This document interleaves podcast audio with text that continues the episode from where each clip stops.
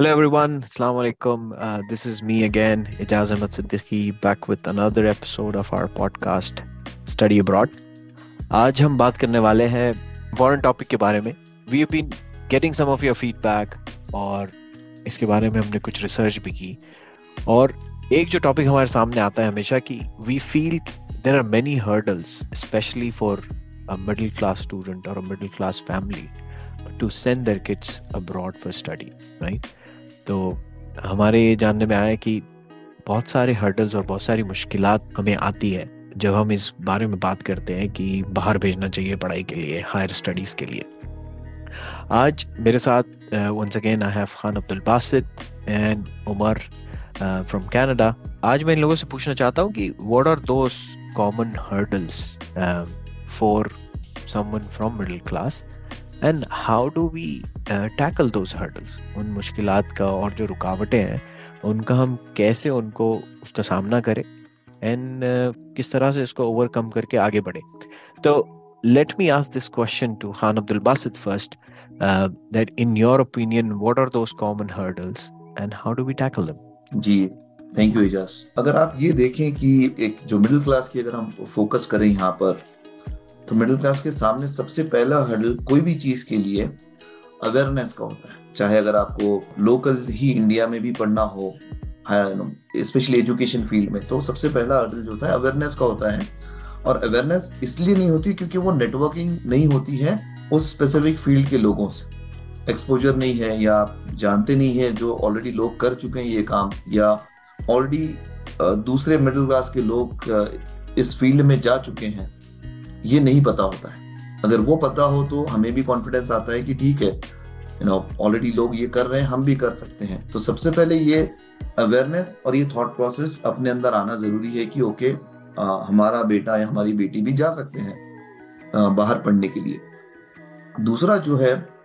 आ, ये ऐसा माना जाता है कि टैलेंट और कैपेबिलिटी जो है वो अपने बच्चों में शायद ना हो क्योंकि mainly English as a communication language come use होती है आ, हमारे पास उमूमन कम्युनिटीज में। तो उस वजह से ऑलरेडी ये कॉन्फिडेंस लो होता है कि यार ये कर पाएँगे कि नहीं कर पाएँगे पता नहीं। और जबकि English is the only you know major factor to for your selection in universities तो ये दूसरा हर्डल है कि टैलेंट और कैपेबिलिटी लगता है नहीं है। जबकि इट इज़ जैसा मैटर ऑफ़ टाइम आप थोड़ा टाइम डालेंगे तो वो चीज़ हो जाएगी। तीसरा और सबसे मुझे लगता है बड़ा इशू या बड़ा हडल जो है फाइनेंसिस का है। लेकिन with you know last ten और फिफ्टीन ईयर जितना ग्लोबलाइजेशन और इंटरनेट बड़ा है सो वी नो कि बहुत सारे कंट्रीज़ में you just need to you know get your visa approved and then you can cover your fees आप यहाँ काम कर कर आप पार्ट टाइम जॉब करके आपकी फ़ीस कवर कर सकते हैं। तो ये तीन हडल्स मुझे लगते हैं एक तो अवेयरनेस का, दूसरा एक ये लगता है कि टैलेंट नहीं है या उतनी पढ़ाई में ग्रिप नहीं है जिसके बेसिस पे आप बाहर जा सकते हैं। और तीसरा फाइनेंसेस का। जी Umar I think you might have you know a good experience also आप खुद यहाँ पर पढ़े हैं तो आपको क्या लगता है कि uh, क्या हर्डल्स हो सकते हैं? हर्डल्स तो बेसिकली दो डिफरेंट टाइप्स के हर्डल्स मैंने मोस्टली स्टूडेंट्स में देखा है। पहला एक फ्रॉम एजुकेशन पर्सपेक्टिव और दूसरा फ्रॉम फाइनेंशियल पर्सपेक्टिव तो पहला फ्रॉम एजुकेशन परस्पेक्टिव ऐसा होता है कि स्टूडेंट्स पहले ये क्वेश्चन करते हैं अपने आप को कि क्या मुझे एडमिशन मिलेगा ये यूनिवर्सिटी में या कॉलेज में? क्योंकि मेरा एकेडमिक्स उतना स्ट्रांग नहीं है राइट बट इसको टैकल करने के लिए ये ये आपको बता दूँ मैं कनाडा के पॉइंट ऑफ़ व्यू से कि कनाडा में बहुत सारे कॉलेजेस और बहुत सारे यूनिवर्सिटीज है जिनका स्टैंडर्ड डिफरेंस है, ठीक है? तो लेट्स से आपका एकेडमिक्स एवरेज है आप फिर भी कोई भी कॉलेज में एडमिशन आपको मिल जाएगा इजीली ऐसा कोई डिफ़िकल्ट यहाँ पर कनाडा में एडमिशन लेना नहीं है. आपका अगर सेवेंटी परसेंटेज एंड अबाव है ट्वेल्थ में so you can easily get into a college आपका अगर एटी टू नाइनटी परसेंट के अबाव है ट्वेल्थ में you can easily get into university right so जो एकेडमिक बार है इंटर होने के लिए कनाडा में पढ़ाई एज अ स्टूडेंट उतना हाई नहीं है. हाई है कुछ यूनिवर्सिटीज के लिए। जैसा कि यूनिवर्सिटी ऑफ़ टोरंटो है यूनिवर्सिटी ऑफ़ वाटरलू है, अगर कुछ स्पेसिफिक बता दूँ बट ये वो यूनिवर्सिटीज है जो यहाँ के आई है राइट अब आप ऐसे सोचोगे इंडिया में आई का जाने का बार बहुत हाई है राइट तो सिमिलरली इस कुछ यूनिवर्सिटीज का बार बहुत हाई है from education point of view but मैं आपको एक बात बता दूँ कि आप अगर दूसरे कॉलेजेस में भी ले लो, दूसरे यूनिवर्सिटीज में भी ले लो, जिसमें बार इतना हाई नहीं है तो ऐसा कोई इशू नहीं होगा यहाँ पर एजुकेशन पर, क्योंकि यहाँ पर ज़्यादा प्रैक्टिकल नॉलेज पर फोकस होता है। तो ये ये एक समझ लीजिए कि अगर आपका एकेडमिक्स एवरेज भी है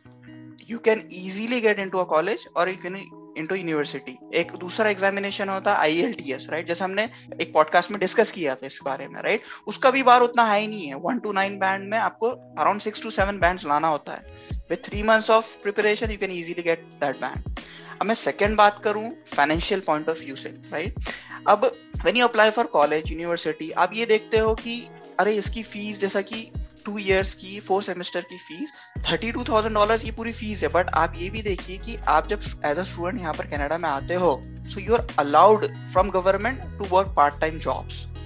अब if you work part time twenty hours you can easily pay your fees after because आप जब आते हो यहाँ पर टू सेमेस्टर्स की फ़ीस भरकर आते हो, जो नेक्स्ट टू सेमेस्टर्स की फ़ीस होती है you can easily pay so I feel like कि फाइनेंशियल पॉइंट ऑफ़ व्यू से भी बहुत मतलब आप ये सोचिए कि यहाँ पर पार्ट टाइम जॉब्स है, जिसमें आप अगर मास्टर्स करने आते हो you can get high paying jobs I think ये दो पॉइंट्स होते हैं, जो मिडिल क्लास के लिए हर्डल्स होते हैं and I think it's very easy to tackle that तो ओवरऑल मुझे ये लगता है कि एक हमारे दिमाग में सोच होती है, किसी ने मुझे ये बताया था कि मैं बिलीनियर नहीं बन सकता हूँ। ये पहले से हमारे पास सोच होती है और हम इसलिए कभी ट्राई नहीं करते बनने के लिए। तो सेम सोच है कि मैं बाहर नहीं जा सकता हूँ पढ़ने के लिए। तो पहले वो सोच को I think that's the biggest hurdle वो हर्ट जाए तो बाकी सारे हर्डल्स मैनेजेबल है। And also just just let every one know audience को कि we have network in no six to seven countries Germany है कनाडा है यूएस है यूके है ऑस्ट्रेलिया है। अगर किसी को जाना है तो we can connect you guys there or they can help you or guide you with with proper information of uh, overall finances local accommodation and everything else. Thank you so much. तो बहुत ही अच्छे points दोनों ने हमें बताए कि सी no doubt हम ये नहीं कह रहे कि हर्डल्स नहीं है है hurdles but it's possible to manoeuvre around those hurdles आपके लिए पॉसिबल है कि आप उन हर्डल्स को ओवरकम करें उन मुश्किल को आ, किसी तरह से टैकल करें। आ, सारी चीज़ बात है मुद्दा है अवेयरनेस का। अगर आपके पास अवेयरनेस है अगर आप किसी को जानते हैं जो आपकी हेल्प करे इसमें थोड़ा सा आपको हैंड होल्डिंग करे and we are happy to help here as team our voice जैसे कि खान ने कहा कि we have a network of volunteers and mentors all across much uh, across the major countries at this point we have around seven to eight countries में हमारे volunteers मौजूद हैं। तो will be happy to help you support you अगर कोई question है आपके इस ताल्लुक से तो हम बिल्कुल आपकी मदद करेंगे please feel free to reach out to us comment करें फीडबैक सेक्शन में या हमें ईमेल भेजें and one of us will get back to you. Thank you so much, guys. We'll be back with another episode. तब तक के लिए खुदा हाफिज़